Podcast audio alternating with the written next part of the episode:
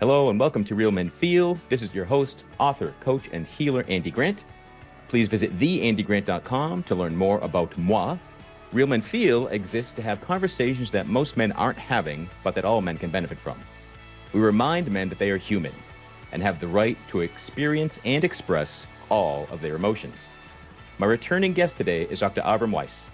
Dr. Weiss is a psychotherapist, an award winning author, speaker, and teacher his decade long work on understanding the internal lives of men culminated with his recently published bestseller, Hidden in Plain Sight How Men's Fears of Women Shape Their Intimate Relationships. Dr. Weiss is a regular contributor to the Psychology Today website and offers workshops nationally about psychotherapy with men and helping men and women understand each other. He practices psychotherapy online from an island in mid coast of Maine, where he lives with his wife and dog. Welcome to the show again, Avrum. Thank you. It's good to be back. I have to comment on your introduction. The think of the world we live in where you have to make a declarative statement that men are human beings and entitled to whatever they feel. Yeah. It's extraordinary that we have to say that. Yeah. Well, I what do I want to say? It's it I don't feel like I have to say it. I feel like it's an invitation to just remind people because men have been taught that they aren't. I, I know oh, that. So yeah, say it that way. But that that we that that's not taken for granted. Yeah, that, right. that that needs to be said is sort of stunning. Yeah, yeah. It's Sad. yeah. It's it's a. Eh, I guess it is sad, but uh, without it, what would I say? No, So no, I'm, I I'm not. I, No, I understand why you're saying it. It just as I heard it, I was like, "Wow, we need to say that." Yeah. Yep. You know, it's like walking into someplace and they say, um, "You know, we no violence allowed here." Like, really? We need to say that? Like, okay, Yeah. So you were first on a couple of months ago, yeah, and and you were very eager to return to Real Men Feel and talk about sex. yes. So so what what's what's the urgency? What what's what's up with men and sex these days?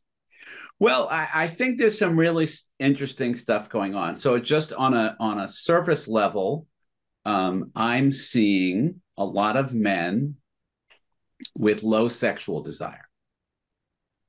And that is part of what actually sort of got me on the path of writing about men's fears of women. Because as I started looking into it, it's not, it's it's completely contextual, it's completely relationship dependent.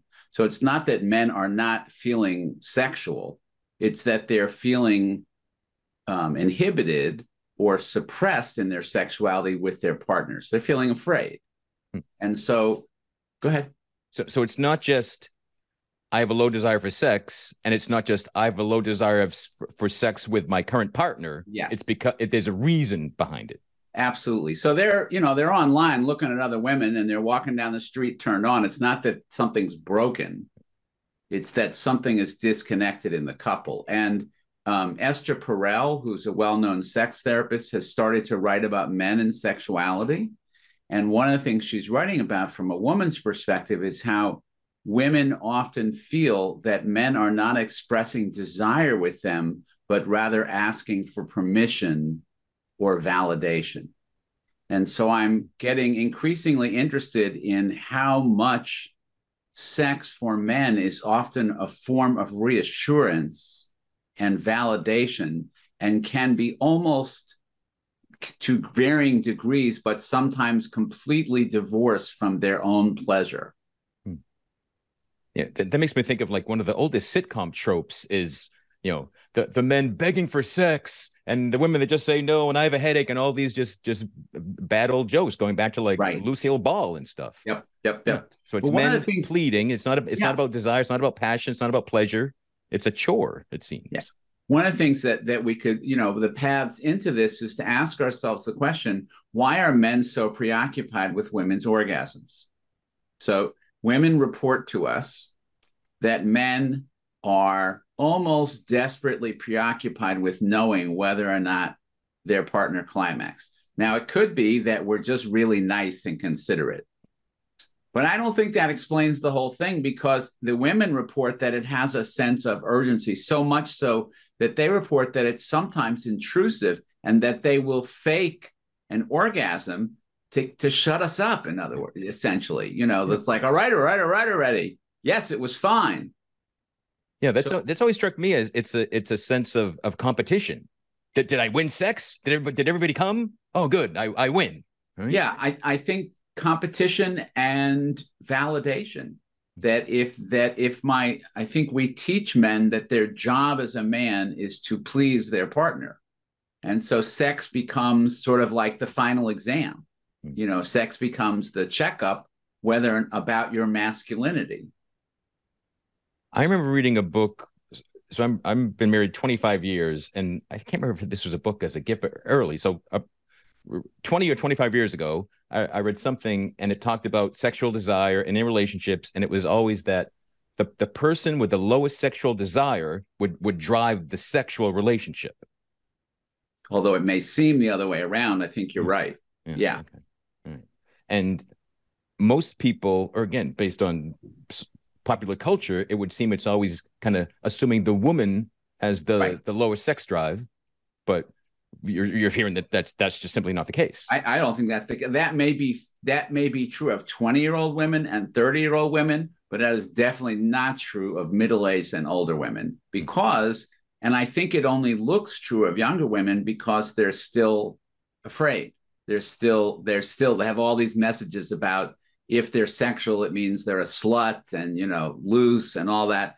Then around middle age, women often get over that and sort of reclaim their sexuality, which they've been not really embracing their whole lives, and they can be really powerful sexually, while men, unfortunately, are often sort of shrinking. That was a poor choice of words, um, sexually, uh, although actually it was a good choice of words. And um, what what's problem well there are a lot of things that are problematic but the obvious thing that's problematic is that i don't think men are, are experiencing a whole lot of pleasure in sex i think they're they're experiencing a lot of anxiety and insecurity um, and the urgency what women mistake for libido i think is more insecurity and the need for reassurance Hmm. but the the other less obvious part of it is that if you go to the grocery store and you pull one of the women's romantic novels off the shelf, that genre is known uh, in the book world as bodice rippers. And it is full of stories of women. Women's erotica is full of stories of women being taken by men. And the men in those stories are decisive. They're not, they're not raping the women, but they're they're assertive and decisive and in charge. Yeah. And so here you have men afraid to put their own pleasure out there and women wanting more than anything for men to put their pleasure and their needs out there and so they often don't meet hmm. and I can see that this clash and what there, there's some with the Me Too movement and and no means no. Like I see guys, oh, I'm not I'm not allowed to be forceful. I, if decisive, I'll be accused of something. Or is, you know, are you seeing that? Is that? I think that's absolutely true, but I want to be clear that what I'm talking about precedes all that. Hmm. So that just made it worse. And we think now that that's the cause, but men have been afraid of women for as long as there have been men and women. I did an interview on an Orthodox podcast, and the guy made a really interesting point. He started to get it about men's fears, and he said, You know, um, he said it's making me think about the garden the the garden of eden and adam and eve. He said you know we we focus a lot on why eve ate the apple but then what if you think about why did adam eat the apple when eve told him to? Adam knew that they'd be thrown out of the garden. And he said maybe adam was more afraid of eve than he was of god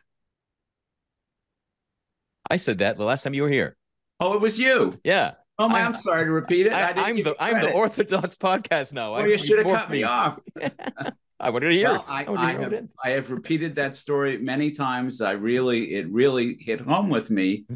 because, you know, of course, if you're if you're very religious, you think God wrote the Bible, but I think people wrote the Bible. So it's interesting as you look through history of these stories of men brought down by their inability to reduce to to resist the seduction of a woman. So Samson, Ulysses, Adam, Hercules, you know, all of these, you know, Ulysses to this, the uh, t- the um, sirens. It's story after story, and all these cultures have images of. In Spanish, they call it vagina dentata, which means vagina with teeth. And many, many cultures have an icon of a vagina with teeth. Now, what's the message in that?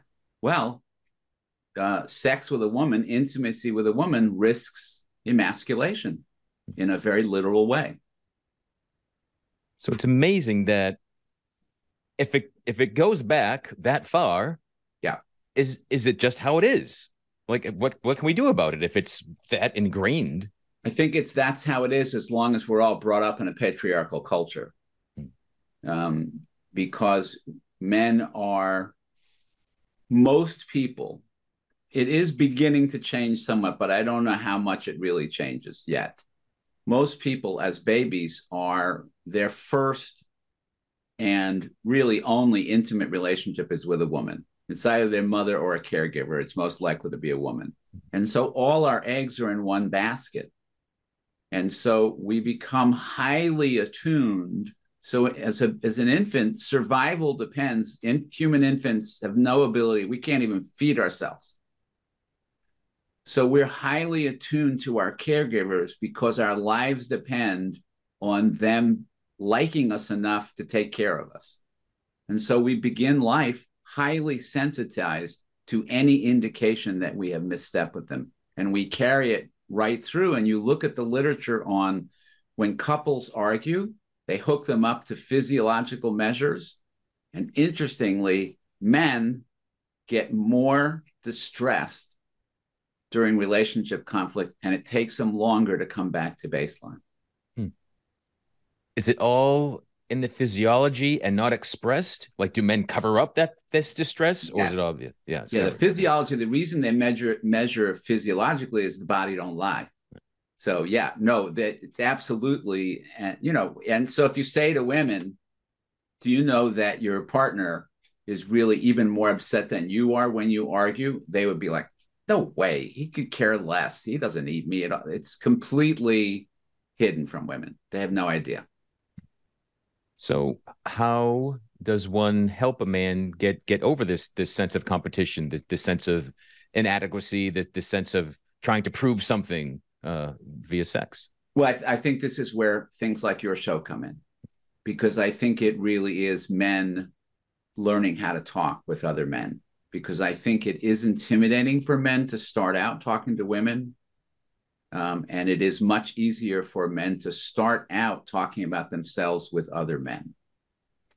And so there are a variety of ways that can happen. That can happen through a show like this, that can happen in a, a book group, that can happen in a lot of different ways. And one of the things I did in the book, which I'm really happy with, is there's a chapter for men about how to find other men who might like to talk with them about this stuff and how to get together and form a group of guys who want because every man says to me i'm interested in having closer relationships with other guys but none of them are. I'm like well now that's not mathematically possible right? That, that doesn't make any sense. And so um, i think it's just that they don't know. They all are afraid to reach out.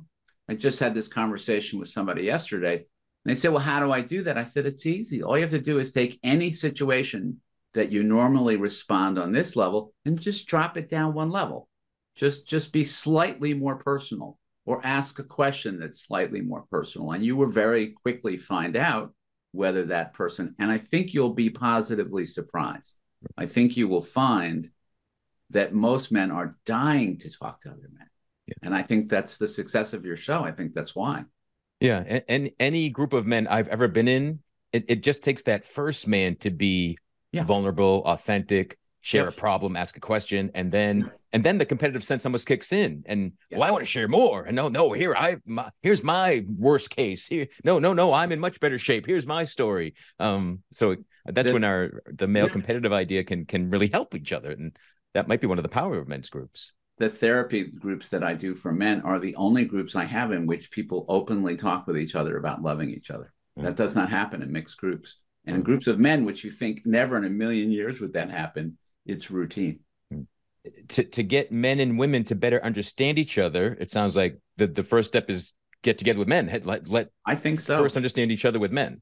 And it's then counterintuitive, you, yeah. but I think it works better that way hmm. because I keep seeing it again and again and again. I see guys in men's groups learning how to talk about themselves with the help of other men and then they're bringing it back to their relationships. And i hear the feedback from the wives you know just the other night some you know guy reports his wife said god you're so much more open since you've been in group. So the wives love it. You know they're thrilled. It's what it's what you know it's the door they've been knocking on for as long as they've been together. Are men consciously afraid of something related to to sex itself or is it is it more hidden to them i think they're afraid of appearing inadequate uh, both both the obvious you know not being it's, it's fascinating by the language. When a man has sexual difficulties what words do we use to describe it? Yeah. We say he can't perform. Yeah yeah. What is it the circus? Yeah. you know? But the language tells us everything and that's how men are taught to think about it. It's not that they couldn't enjoy themselves or couldn't give their partner pleasure. It's that they couldn't perform, which I think tells you everything you need to know of how. And I think, you know, certainly when I was growing up in teens and 20s, sex is performance yeah. and it, it is the circus. You yes. Know, how, how, many times did you put on a show today? You know, right. exactly. Eh, you know, who, who did you conquer? You know, but, how quickly did they come? Yeah, it's just, it's not about oh, did you fall in love this weekend? It's, it's not how intimate were you. It, it's it's all performance. Think, think, about the loneliness in that position. You know, it's just an incredibly alone experience to be thinking about sex as performance. And and the irony and the sad part is, you know, there's what you want lying right next to you.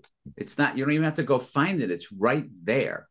And and probably someone who's interested in connecting with you. And so to be alone, you know, it's like starving at, at a at a smorgasbord. You know, it's like there's food everywhere, and you're starving yourself. Oh, I got to get up and do something about it to, to eat. Like, oh, yeah. Well, you you don't. It's actually you could you could say you have to do something about it, or you could say you just have to stop stopping it. You mm. know, it's like you just have to stop trying so hard to prevent it from happening. Might be enough to just allow it to happen. So one thing I've as, almost as long as I've talked to other guys, no matter what age I have been at, a common complaint or uh, an issue in dealing with women or complaint around around sex is that is monogamy. You know, yeah. I can't be faithful, and and so is is monogamy an artificial creation of our society, or is there some some some truth to it? Like, are we forcing something? What what do you think about that? That's a that's a really interesting question. It does not it does appear that most species are monogamous. Um, I think that polyamory is incredibly interesting. And I admire the courage of people who want to kind of push the boundaries and try that. I have to say, in my limited experience, um, that the layers of complexity are so overwhelming that I'm not sure how they how it adds up as being worthwhile because there are so many complexities of feelings and so much negotiation around that. And so I think mostly when men object to monogamy, it's not that they're so much concretely saying, I want to be able to have sex with more than one person. I think what they're saying is, I don't like the pressure I feel to be open and vulnerable with one person. And I'd like to be able to just go have a casual relationship with someone else so that I don't have this feeling of all my eggs being in one basket. I think so, that's really what they're talking about. So then again, it's it's really fear driven. Yes, I think so. Yeah. Hmm. yeah if, if I'm having sex with a lot of people, nobody can touch me because if if you hurt my feelings, I just go on to the next one. Yeah. You know, I, I think that marriage um, there are a lot of problems with marriage, but I think the function it serves and the way I talk to people about marriage, marriage is like is like locking the door. And some people's reaction to locking the door is, you know, like, ooh, I don't like being in a room with the door locked. On the other hand, you know, if, if we want to try to solve world peace, the way we would do that is we'd get everybody in a room and we'd lock the door. You know, we would we would create a situation in which you're not leaving until we figure this out and so there's a depth that comes. You know, when, when I do therapy groups, I don't say, oh, come when you want, don't come if you don't want. So I say, no, you have to be there every time. Because if somebody starts something with you, they want to know you're going to be there next week. So, yeah, that's commitment. and that restricts your options. But then you get a depth of connection that I don't think you get without locking the door. Hmm. You know, I, I, was often afraid to make commitments to, to anything out, out, out, of fear of being wrong about it and being, yeah. oh, I made a mistake and now it's forever. I think it's men and women. Human beings are driven by fear more than we yeah. realize, perhaps. Hmm. Well, we're kind of hardwired for it. You know, we have the same nervous system that we had when we were on all fours in the in the savannah, and so mostly we're wired to to scan for danger. Unfortunately, there's not a lot of danger anymore, and so our nervous system, you know, takes a long time to catch up with the new reality. Yeah, so we'll make some artificial danger and and overemphasize things that aren't that big of a danger, actually. Yeah, well, whatever you're looking for, you're going to find you know and so if you walk around looking for danger you will find it. Do do women and men see sexual issues or challenges the, the same way or, God, or, no. Or, no? No um no i think it's like much in much of heterosexual relationships we're actually often working in cross purposes. I think women are mostly thinking about sex not as an orgasm but as a way to connect. Um, there's an old saying and i'm probably going to butcher it but um, women women want to feel close before having sex and men want to have sex to feel close mm. and you can see how that might not always line up yeah. so one of the things i say to guys is you know it'll work a lot better if you think about foreplay as starting the minute you open your eyes in the morning everything you do from the minute you wake up to the minute you want to have sex has everything to do with how it's going to go. Yeah, because I mean, I often hear from women that they just want a, a hand on the shoulder or yeah. a, a, a, hug the waist as you walk by, and it's all those such minor things. But if most Absolutely. men are walking around just uptight and oh, they just focus on everything except their partner, or or think I only touch I only touch her when it's time to do it, uh, that that that really takes intimacy out of the rest of the day. Well, look at the way men, t- you know, if you watch a sporting event or whatever, look at the way men. It's it's very um, aggressive and bravado and slam on the back and you know jump up and and look at the way women touch each other, which is like gentle caressing and you know they're they're they're feeling the connection. They're they're touching to connect. One thing that has struck me as I've as I've traveled the world, um, how often I'll see young males, like like 20 year old men holding hands, walking around. And it, yes. it's not a, it's just a comforting thing. And, and there's much more open hugging and embracing in so many cultures yeah. once you leave the United States. Is, is it? I saw a great documentary once about US vets going back to Vietnam vets going back to Vietnam. And this guy, a vet, went back and met a guy who they had faced each other in combat. And he tracked him down, he found him, and they had this amazing encounter with each other. And at the end of it, the American tried to hug the Vietnamese guy, which in their culture is like out of bounds and way off. But then as they're walking away, the Vietnamese guy takes his hand and they're walking down the road. It's just different, different cultures. Is it possible for if, if, if a man realizes I have low sexual desire, he's with a partner, he wants to stay with that partner, is it get a men's group, get a counselor, you know, start that inner dialogue with, with someone else first? Is that the best? Absolutely. Step? And then move to the point where you might actually begin to take the risk with your partner of talking with her about how anxious you are about sex hmm.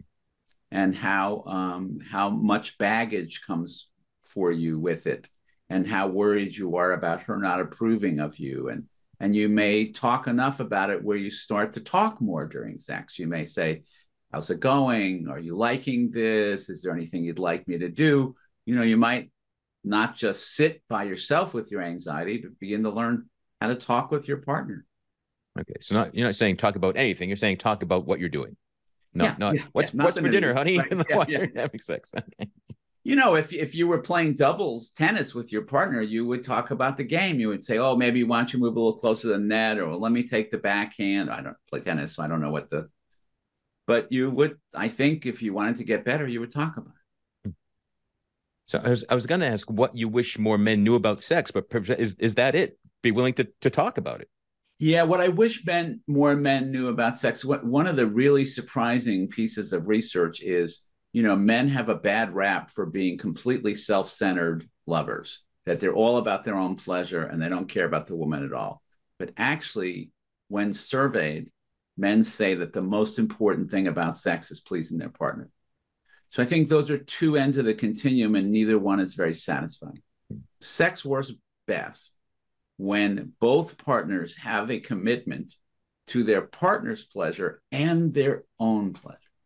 And it doesn't go well if either person is only interested in either their own pleasure or their partner's pleasure. It is not fun to make love with somebody who's only interested in themselves. And it's not fun to make love with somebody who's only interested in you. But if both people, and so what I would say to men is, it's just as important to be committed to your own pleasure as it is your partner's. It's okay. You're not being a jerk or a pig or a dick. It's a good thing, and your partner will like it if you are also paying attention to your own pleasure. Right. And the, the, the risk otherwise is uh, two people faking it and everyone just yeah.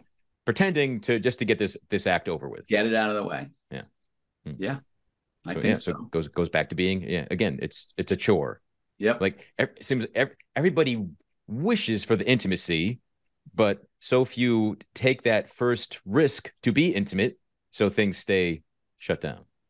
You know, and and the other thing that goes with that is is people put a shockingly little amount of energy into their sexual relationships. Hmm. You know, like they like a lot of times people will say to me, "Well, I'm just tired." I'm like, "Well, when do you make love?" Well, usually like 11:30. I'm like, I, I can't even pronounce my name at 11:30 at night. Like you're taking one of the things that you say is most important to you and you're waiting till you've done everything else in the day and now this is last it might not go well what's the solution to that for for someone with a family for when there's children? Because usually it's it's at night because you got to take care of the kids get everyone to bed and then it's finally quiet and then mom and dad are exhausted. So the best what, solution to that i've heard is a family who um, uh, this was reported to me by an adult but it's an experience from his childhood that um, his parents every Sunday afternoon, probably after church, would say to the kids, "Okay, mommy and I are going to take a nap now, and unless the house is burning down, do not knock on the door. Whatever you need." And so the kids, after a certain age, realized that every Sunday afternoon their parents had sex, and it was um, it was very comforting to them, and it was very reassuring to know that their parents had a regular and enjoyable sexual relationship and that the kids could fend for themselves. And you didn't have to wait till they went to sleep. They could watch cartoons for a while. Yeah. So that way you're you're making your relationship and your children's upbringing more resilient as well exactly exactly and you're saying to kids this is not uh, an odd thing that's hidden in the dark yeah. behind closed oh god there's someone at the door yeah. you know um, I, I uh, bet I knew someone once who was from Mongolia, and in in Mongolia, there's still people who live in yurts. You know, the big round. Well, there's no walls. you know. Oh, so it's it's not uh, uh, one couple per yurt. It's, no it's entire no, no, family no, no, I'm sorry, okay. extended family groups, multi generational. Gotcha. There's no walls. Yeah. The blankets, but you know. So sex is something that's part of everyone's lives. It's it's it, people have desires. It's hardwired into us. Yep. Yet it's still something re- reluctant to talk about, reluctant to have anyone know that you're doing it, reluctant to have anyone see it. And it, it, there's so many um, veils of, of secrecy yes. and things on it. In in Judaism, it is considered a special good deed to have sex on the Sabbath.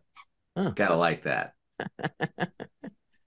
but again, it's the Sabbath is a day of rest you put the concerns of work and all aside, and then it's considered, you know, like a part of observing the Sabbath to make love. Is there anything else related to men's fears of sex or men's fears keeping them from sex that that we haven't hit on?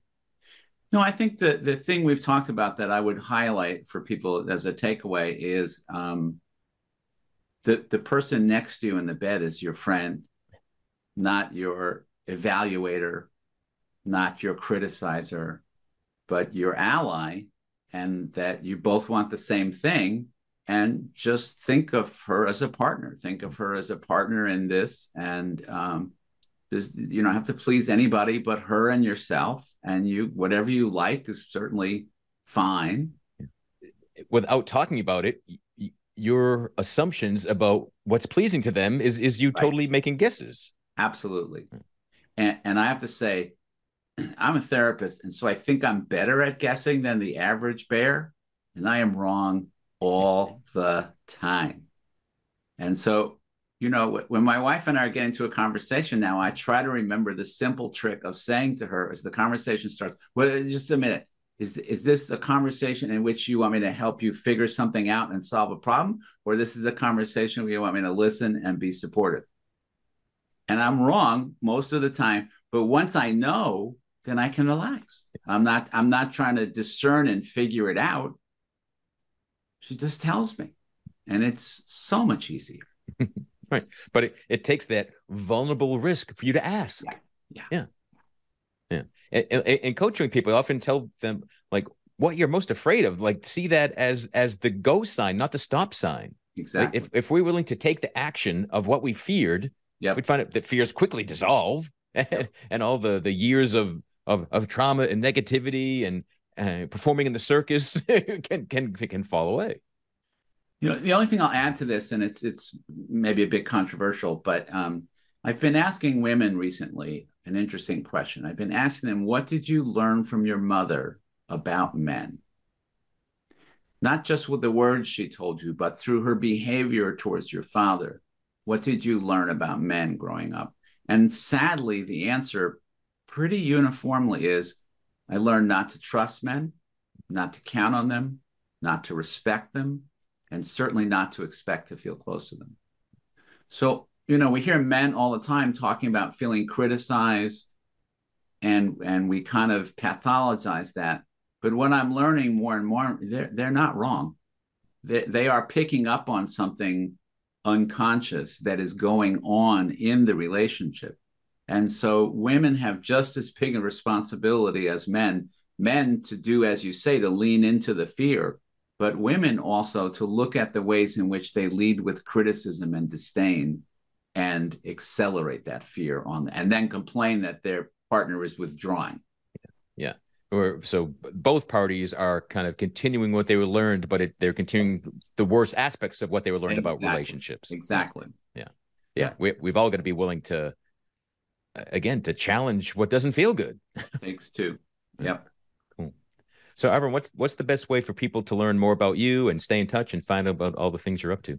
If you go to my website, which is avrumweissphd.com, uh, you will find a mailing list there. And you, if you sign up for the mailing list, you will get a free ebook. I don't have T-shirts to give out. I should get T-shirts. I wish I had T-shirts. That's pretty cool.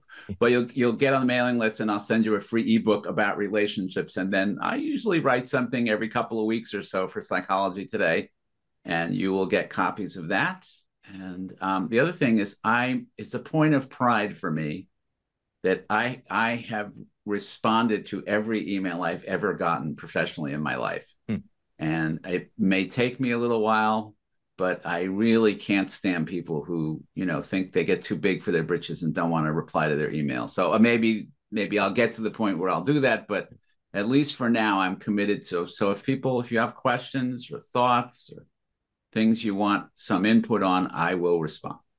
And I just share that my original like note holding the place for this call today, it just said "sex with Avrum." So maybe that's what your T-shirt should be. That what's next. Okay. We'll have to check with our wives first. yeah. Again, uh, always a pleasure talking to you. I enjoyed uh, Come back anytime. And I apologize for misattributing that quote, but I hope what you heard in it was how much I liked it. yeah, yeah. Because I telling remember that you story. saying it then. Yeah. But now I remember who came up with that really brilliant idea, and I will give it the proper attribution. All right. Excellent. so thanks, Avrum, for joining us again. Uh, thanks everybody for tuning in and listening. Wherever you're discovering Real Men Feel, please subscribe, follow, like, share with someone, post a review, a comment, uh, crank this up and have sex. You know, whatever works for you. Um, always reach out to me at realmenfeel at gmail.com. Love to hear from you. And I respond like Avrum does too. Um, Yeah. If you want to explore making next year your best year, I invite you to book a free clarity call with me. That's an actual live discussion, not a podcast. Don't be afraid. Uh, visit theandygrant.com slash talk for that. And until next time, be good to yourself. And if you have a partner, be good to them too. Yeah, And that can start by asking. because it comes back around. Yeah. Don't treat your don't treat each other like a circus. Thanks everyone.